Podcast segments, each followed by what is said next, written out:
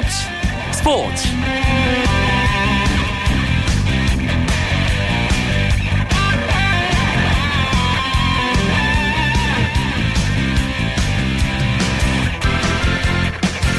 안녕하십니까 목요일 밤 스포츠 스포츠 아나운서 이광용입니다 2015 KBO 리그 플레이오프 NC 다이노스와 두산 베어스의 4차전 잠실구장에서 펼쳐졌습니다. 두산 선발은 더스틴 니퍼트, NC의 선발은 에릭 해커. 두산은 1차전 완봉승에 빛나는 니퍼트를 앞세워 분위기 반전에 나섰고요. NC는 해커가 1차전 패배로 실추된 자존심을 회복하고 한국 시리즈 진출을 결정 지어주길 바랐습니다. 그래서 오늘 경기는 과연 니퍼트가 다시 한번 두산을 벼랑 끝에서 구원해 줄지 아니면 해커가 다승왕 자존심을 회복하며 팀을 창단 후 첫 한국 시리즈로 이끌지에 관심이 모아졌는데요. 지금 경기는 8회 초 NC의 공격이 진행 중이고요. 두산이 4대 0으로 앞서가고 있습니다. 프로야구 플레이오프 4차전 소식은 잠시 후에 현장에서 취재 중인 야구 기자 연결해서 자세하게 알아보도록 하겠습니다. 먼저 오늘 들어온 주요 스포츠 소식 정리하면서 목요일 밤 스포츠 스포츠 출발합니다.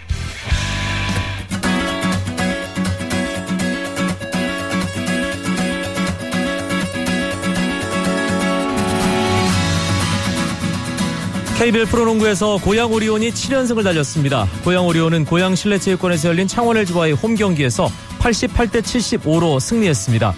오리온은 이로써 최근 13경기에서 12승 1패를 기록하며 KBL 역대 13경기 기준 최고 승률 92.3% 9할 2푼 3리의 승률을 올리게 됐습니다. 오리온은 에런 헤인즈가 34득점 6개의 리바운드, 이승현이 19득점 4개의 리바운드로 펄펄 날며 공수 양면에서 팀을 이끌었습니다.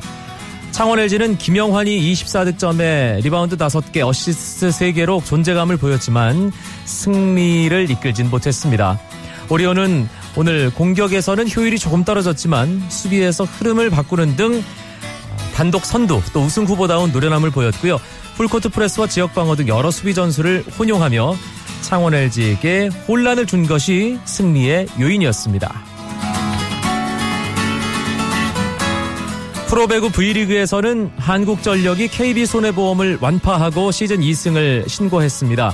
한국전력은 구미 박정희 체육관에서 열린 V리그 남자부 KB손해보험과의 원정 경기에서 세트스코어 3대 0으로 승리했습니다.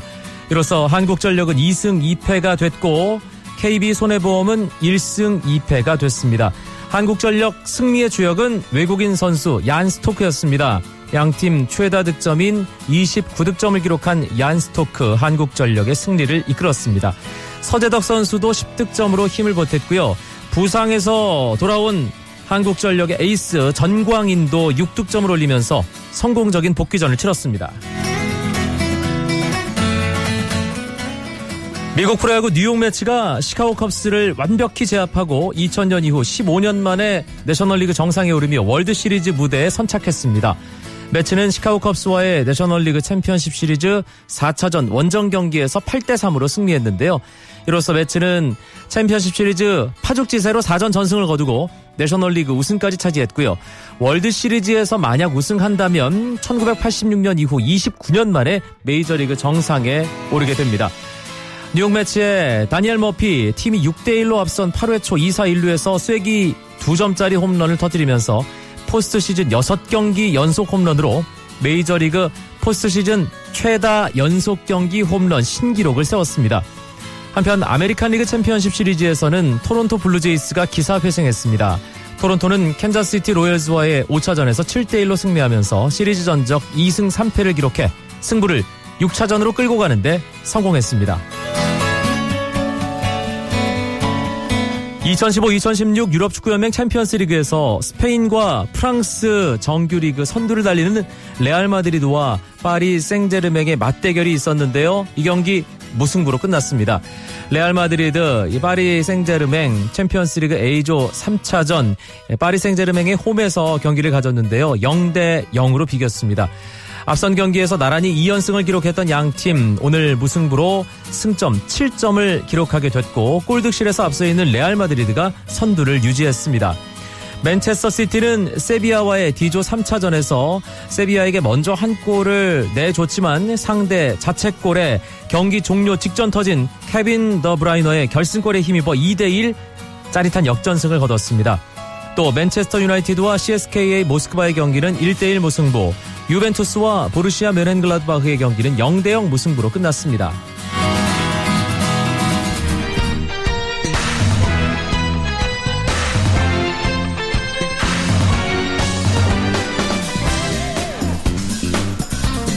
프로야구 플레이오프 4차전이 벌어지고 있는 잠실구장으로 가보겠습니다. 잠실 현장에서 열심히 취재 중인 NC 다이노스, NC 다이노스 담당 기자 일간스포츠의 유병민 기자 연결되어 있습니다.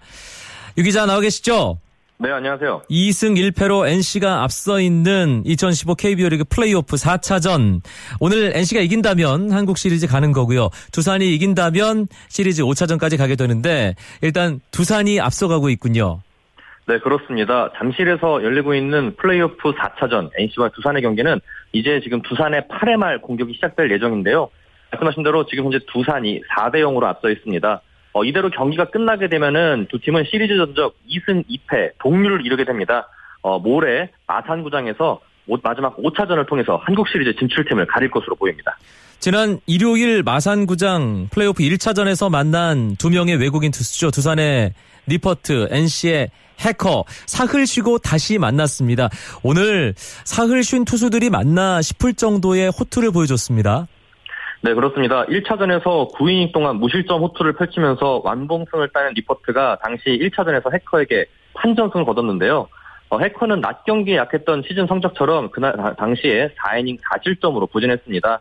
어, NC는 오늘 이겨서 한국 시리즈 진출을 확정을 짓고 싶은 마음에 1차전 선발 투수 해커를 조기 투입했습니다. 당시에 4이닝 동안 66개밖에 던지지 않아서 오늘 등판이 충분히 예상이 됐는데요. 두산 같은 경우에는 벼랑 끝에 서 있기 때문에 신의 이현호보다 확실한 에이스 니퍼트를 내세웠습니다. 어, 니퍼트가 1차전에서 114개의 공을 던졌기 때문에 오늘 어떤 모습을 보일까 관심이 모아졌거든요. 하지만 두 투수 모두 5회까지 점수를 내주지 않으면서 멋진 투수전을 펼쳤습니다. 음, 어, 경기 승부의 추가 이제 경기 후반에 두산 쪽으로 조금 기울었는데 에, 득점 상황을 어, 좀 전해주시죠. 네, 두 팀은 5회까지 팽팽한 영의 승부를 이어갔습니다. 어, 뭐 균형을 깬 건 두산이었는데요. 두산은 6회 민병헌과 김현수가 출루에 성공하면서 기회를 잡았습니다. 여기서 해커가 양의지를 상대했는데 양의지의 빗맞은 타구가 우전 안타가 되면서 두, 어, 산이 어, 아, 만루의 기회를 잡았습니다. 해커는 무사 만루 기회에서 홍성흔을 맞아서 1루수 파울플라이로 유도해 아웃카운트 한 개를 잡아냈습니다. 안정을 좀 찾는 듯 했는데요. 하지만 두산의 주장 5전을 넘지 못했습니다. NC는 1사 말루 위기에 몰리자 홈에서 승부를 걸기 위해서 전진 수비를 펼쳤는데요. 오재원이 해커의 공을 건드려서 살짝 친 공이 어, 전진 수비하고 있던 1루수 타임즈의 키를 살짝 넘어가면서 2타점 적시타로 연결이 됐습니다. 네. 그러면서 두산이 뭐 선점을 냈고요. 곧바로 이어진 어, 공격에서 고영민 선수가 또 어, 해커를 공격해서 1타점 좌전한타를 때려냈습니다. 어, 해커의 임무는 거기까지였습니다. 두산은 이후에 불펜진을 가동을 했는데요. 추가점은 곧바로 이어진 7에 나왔습니다. 김현수가 바뀐 투수 임정호를 상대로 좌익수 키를 넘기는 1타점 적시타를 때려내 점차를 벌였는데요. 만약 이대로 4대 0으로 경기가 끝나게 될 경우에는 김현수의 적시타는 승부에 쐐기를 박는 그런 안타가 될 것으로 보입니다. 음, 아, 두산이 오늘 뭐 계속해서 득점거리 주자 내보내면서 기회를 만들었는데 결국은 점수를 먼저 냈고요. 사실 네. 오늘 두산 역시 니퍼트의 투구를 칭찬하지 않을 수가 없습니다. 네, 그렇습니다. 아까 말씀드린 대로 니퍼트는 1차전에서 114개를 던지면서 완봉승을 따냈습니다. 거기다가 4흘 휴식밖에 취하지 못했기 때문에 과연 체력 회복이 됐을까에 대한 의문이 돌았는데요. 하지만 그 우려는 기후에 불과했습니다. 1회부터 148부터 150km까지 강속구를 꽂으면서 NC 타선들을 요리했고요. 5회까지 완벽한 투구를 선보이면서 무실점을 이어갔습니다. 어, 니퍼트는 8, 어, 7회까지 80, 86개를 던지면서 NC 타선을 틀어 막았는데 NC 타선은 오늘 니퍼트를 상대로 어, 과거 시즌 중에 한화의 로저스를 상대하던 전법 초구 스트라이크를 무조건 버리고 최대한 투구수를 끌, 어, 끌어내려고 그렇게 유도를 했는데요.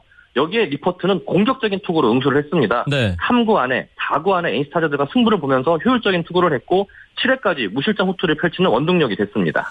어제와 오늘 두산이 가장 달라진 점이라면 포스 포지션에 선발로 출전한 선수였죠. 네, 그렇습니다. 두산은 어 주전 포수 양희진 선수가 2차전에서 발톱 부상을 당해 3차전 어제 열린 3차전에서는 최지훈 선수가 어, 선발 포수 마스크를 썼습니다. 하지만 공격과 수비에서 양의지보다 약간 좀 부족한 모습을 보이면서 팀의 2대 16 대패를 막지 못했는데요. 양의지 선수는 오늘 진통제를 맞아가면서 출전 의지를 강행을 했고 어, 김태형 감독은 벼랑 끝에 몰린 만큼 양의지의 의견을 받아들여서 선발 출장을 시켰습니다. 어, 양의지는 정말 투혼을 발휘했는데요. 말씀드린 대로 선발 니퍼트를 잘 리드하면서 7회까지 무실점 행진을 이어, 어, 가게 만들었고 타석에서도 멀티히트를 때려내면서 어, 자신의 역할을 다했습니다. 특히 6회 어, 두 번째 안타는 아까 말씀드린 대로 해커의 공을 공략해서 어, 기회를 이어가는 무사 만루의 길을 이어가는 적시타로 연결이 됐거든요. 오늘 공수에서 활약한 양인지 선수가 아무래도 어, 두산 승리의 가장 1등 공신이 아닐까 싶습니다. 음. 어, NC 다이노스 참 어, 창단하고 2년 만에 가을 야구하고 또 3년 네. 만에 정규 시즌 2위 플레이오프 직행하고 아, 뭐 타의 모범이 되는 구단으로서 정말 멋진 모습을 보여주고 있는데 창단 첫 한국 시리즈 진출 쉽지만은 않군요. 네, 그렇습니다. 김경문 감독은 그 플레이오프를 앞두고 열린 미디어데이에서 과연 이번 플레이오프가 몇 차전까지 갈 것이냐라는 질문에 혼자 유일하게 손가락 다섯 개를 퍼부었습니다. 5차전까지 간다는 예상을 했는데요. 네. 놀랍게도 김경문 감독의 예상은 경기가 이대로 끝나게 되면 적중하게 됩니다. 예언자네요. 어, 예, 그렇게 되는데요. 김경문 감독에게 이유를 물었더니 준 플레이오프에서 넥센을 꺾고 온 두산의 기세가 만만치가 않고 우리 선수들이 감각을 찾는데 꽤 오랜 시간이 걸릴 것이다라고 예상을 했습니다. 그리고 또 오늘 경기를 앞두고 어제 너무 많은 안타를 쳤기 때문에 선수들이 좀 들뜬 분위기가 생길 수 있어서 이것을 최대한 가라앉히겠다라고 얘기했는데 야구에서 많은 안타를 친 다, 어, 그날 다음 날 경기에서는 또 침, 방망이가 침묵하는 그런 속설이 있지 않습니까? 그렇죠. NC가 오늘 그 모습을 좀 보여줬는데 어, 김경문 감독은 5차전에서는 이제 스튜어트를 앞세워서 마지막 승부를 볼 예정으로 예상됩니다. 음, 이대로 경기가 끝난다면 5차전까지 가는고요, 가는 거고요. 뭐 야구는 끝날 때까지 끝난 게 아니기 때문에 어, 뭐 9회 상황이 바뀐다면 또 모르겠습니다. 만약에 네. 이대로 경기가 끝난다면 5차전 하루 지나서 토요일 마산구장에서 낮 경기로 벌어지는데 유병민 기자 조금 전에 NC 선발은 2차전 완투승의 주인공 스튜어트가 될 거라고 이렇게 말씀하셨습니다. 아, 두산 역시 2차전에 나왔던 장원준 선수가 나서겠죠. 네, 그렇습니다. 말씀드린 대로 5차전 선발 투수는 지난 2차전에서 맞대결을 펼쳤던 NC의 스튜어트, 두산의 장원준으로 예상이 됩니다. 두 선수 모두 나흘의 휴식을 취한 만큼 컨디션에는 큰 문제가 없을 것으로 보이는데요. 다만 당시에 스튜어트는 9이닝 동안 완투승을 따내면서 120개가 넘는 공을 던졌고 장원준 역시 7이닝을 버티면서 114개의 공을 던졌습니다. 체력 회복이 얼마큼 됐느냐에 따라 결과가 달라질 것으로 보이는데 또 아, 어, 무래도 마산구장이 잠실구장보다 규모가 굉장히 작습니다. 네. 어, 특히 1차전에서 두산은 홈런 3방을 때리는 등 장타력을 과시했는데요. 양 팀의 타, 어, 선이 어느 정도 감각을 찾는 만큼 두 양 팀의 타선이 마산구장에서 얼마나 장타력을 선보에 따라서 승부가 갈릴 것으로 예상이 됩니다. 플레이오프가 이렇게 뭐 끝까지 가는 승부가 된다면 네. 두팀 중 어떤 팀이 올라가더라도 어, 플레이오프 끝나고 이제 하루 쉬고 다다음 날 시작하는 한국 시리즈 어, 최장 7차전까지 가는 승부 부담이 될 수밖에 없죠. 네, 지금 뭐서 기자들 사이에서 우스갯소리로 유중일 삼성 감독의 웃음소리가 잠시 들리는 것 같다 이렇게 또 얘기가 나오고 있는데요. 아무래도 단기전은 체력 싸움이 큰 영향을 끼칩니다. 특히 두산 같은 경우에는 넥센과의 준 플레이오프 4경기에 이어서 플레이오프가 5차전까지 갈 경우에는 총 9경기를 소화하게 되는데요.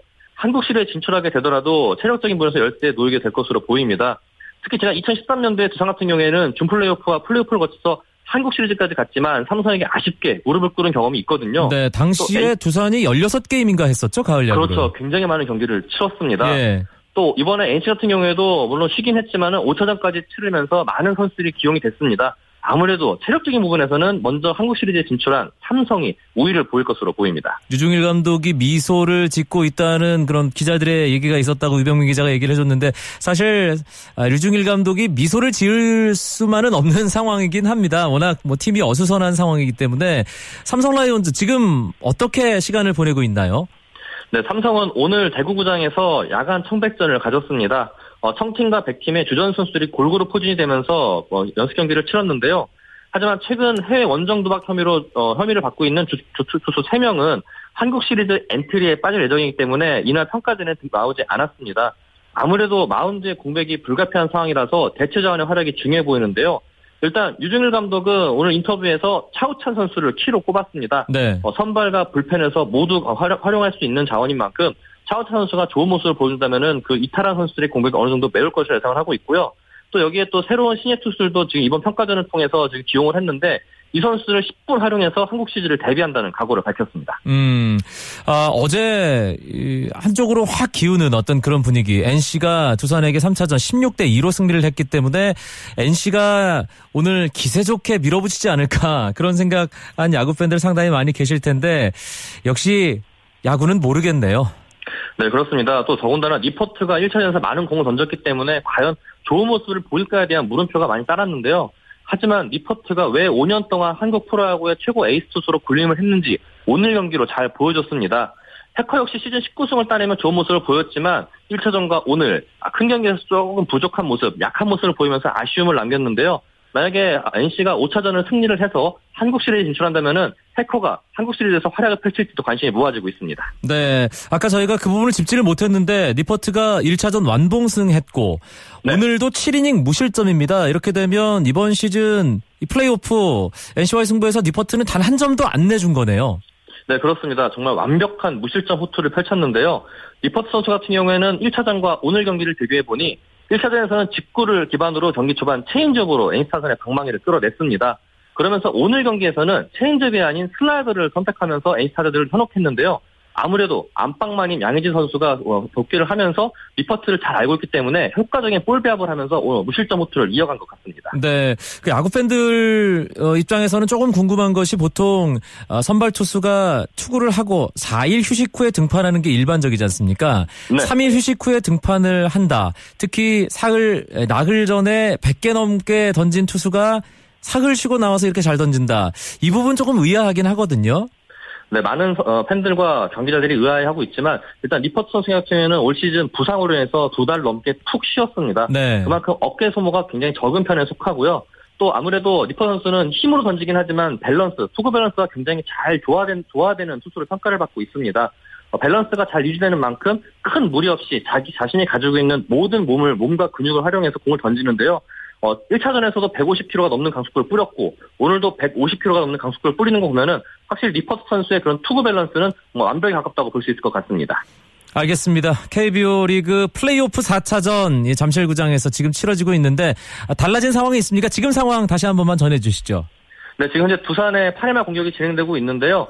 지금 현재 두산이 주자가 2명이 나가서 득점 기회를 만들었습니다. 현재 지금 2사 1-3루 기회에서 지금 이제 이번 타자 허경민 선수가 타석에 들어서는데 여기서 만약에 적시타가 터질 경우에는 승기는 완전히 두산 쪽으로 기울 것으로 보입니다. 알겠습니다. 아, 프로야구 준 플레이, 아, 플레이오프죠. 4차전 소식 잠실구장 현장의 일간 스포츠 유병민 기자와 함께 자세하게 알아봤습니다. 고맙습니다. 네, 감사합니다.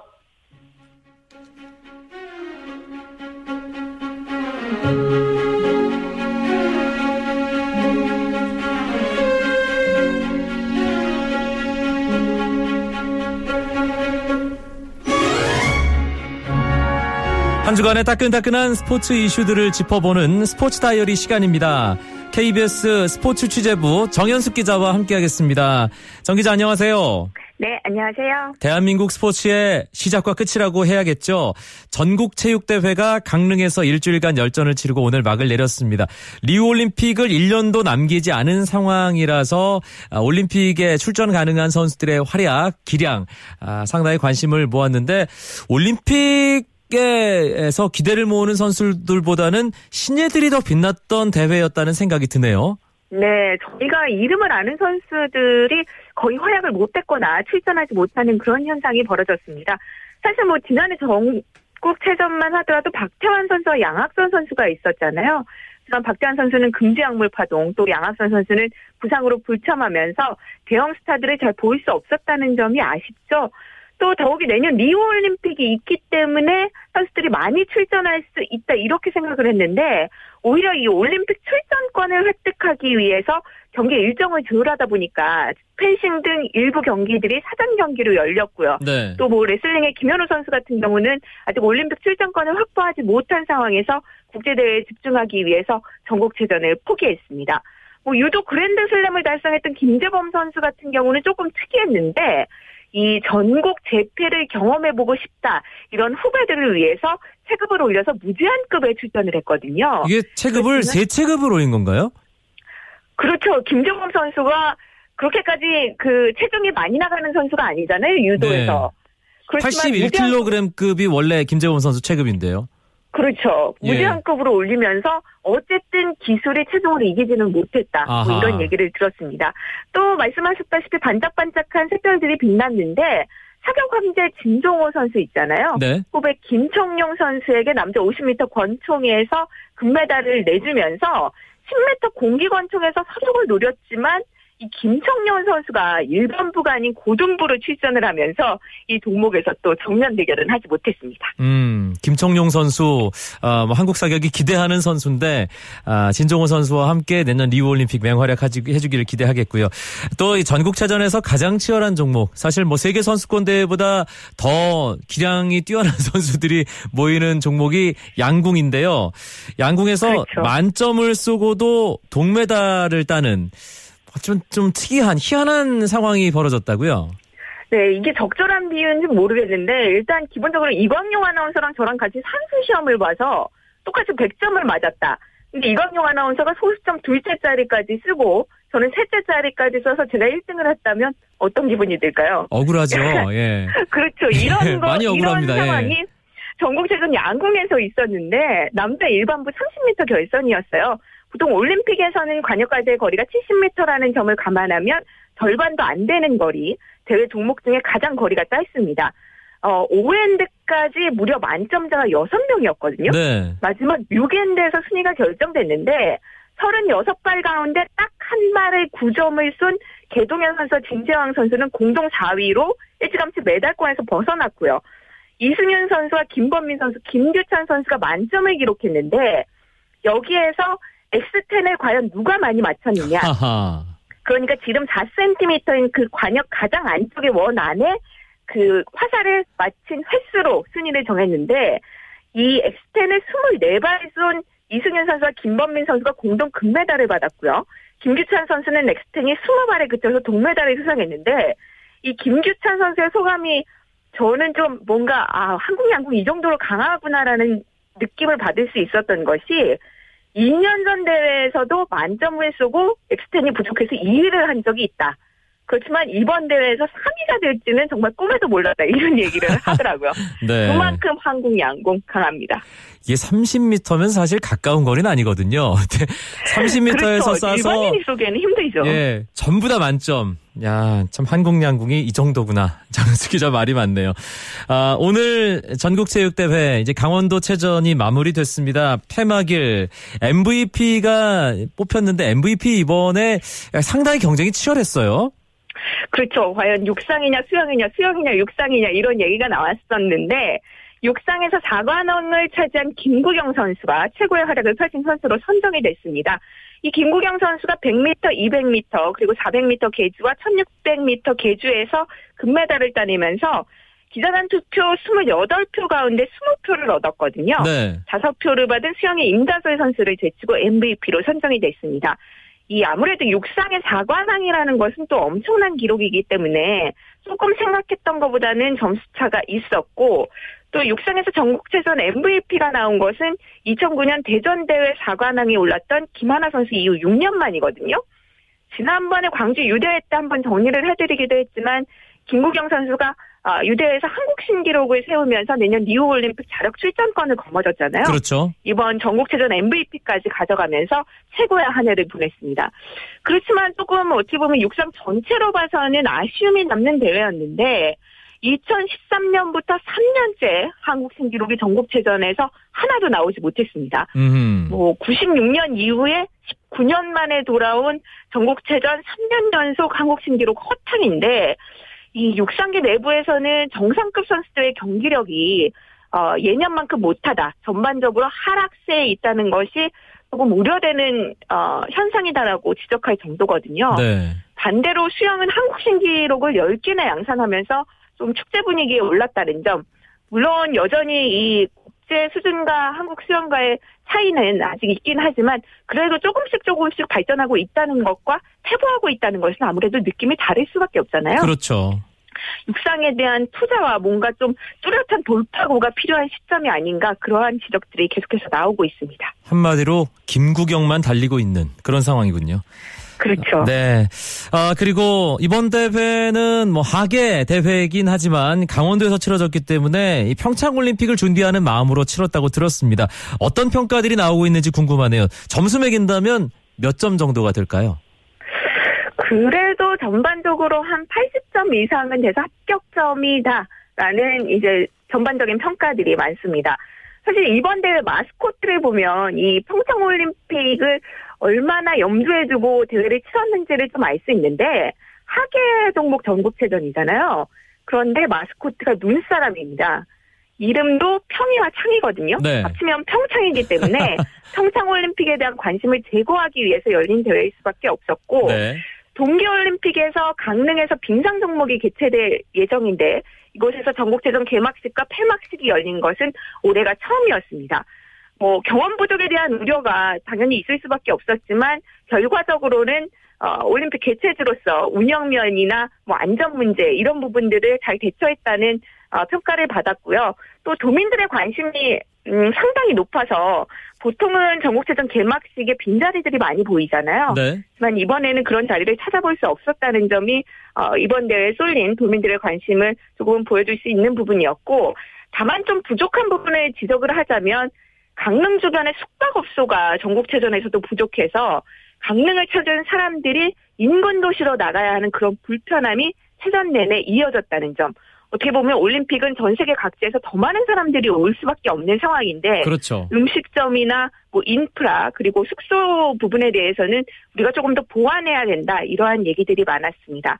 그렇지만 무엇보다 가장 큰 문제는 아, 국민들의 전반적인 무관심인데요. 지금 뭐 일반 분들 같은 경우는 전국 체전이 열렸는지 또 MVP가 누가 됐는지조차도 모르는 상황이기 때문에 이런 부분들이 올림픽에선 이어지지 않기 위해서 뭔가 국민적인 관심을 끌어올리는 그런 다양한 아이디어들이 나와야 하는 시점입니다. 음, 아, 정현숙 기자가 뭐 현장에서 열심히 취재를 하면서 이런저런 얘기도 듣고 현장 분위기도 살폈는데, 아, 사실 이 체전에 대한 관심이 좀 전반적으로 줄어들고 있다. 이런 부분도 조금은 아쉬운 부분이긴 합니다. 사실 KBS가 주간 방송사기 때문에 매일 주요 경기를 보내드리고, 아, 또 뭐, 세계적인 선수들도 많이 등장을 하는데 그런 부분은 어떻게 생각하세요?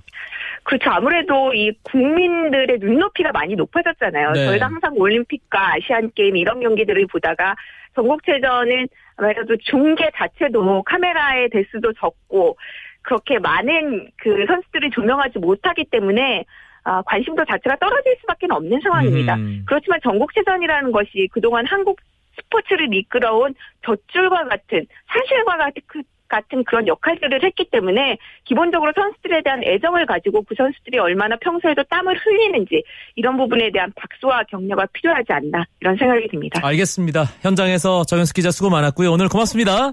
감사합니다. 스포츠 다이어리 오늘은 아, 전국체전 이야기를 KBS 스포츠 취재부 정현숙 기자와 나눠봤습니다.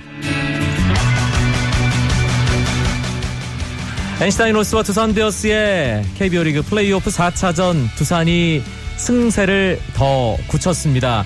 8회 말에 두산이 석점을 내면서 7대 0으로 앞서 나가고 있습니다. 이제 NC의 9회초 정규닝 마지막 공격 진행 중입니다. 저는 내일도 9시 30분에 뵙죠. 아나운서 이광용이었습니다. 고맙습니다. 스포츠 스포츠.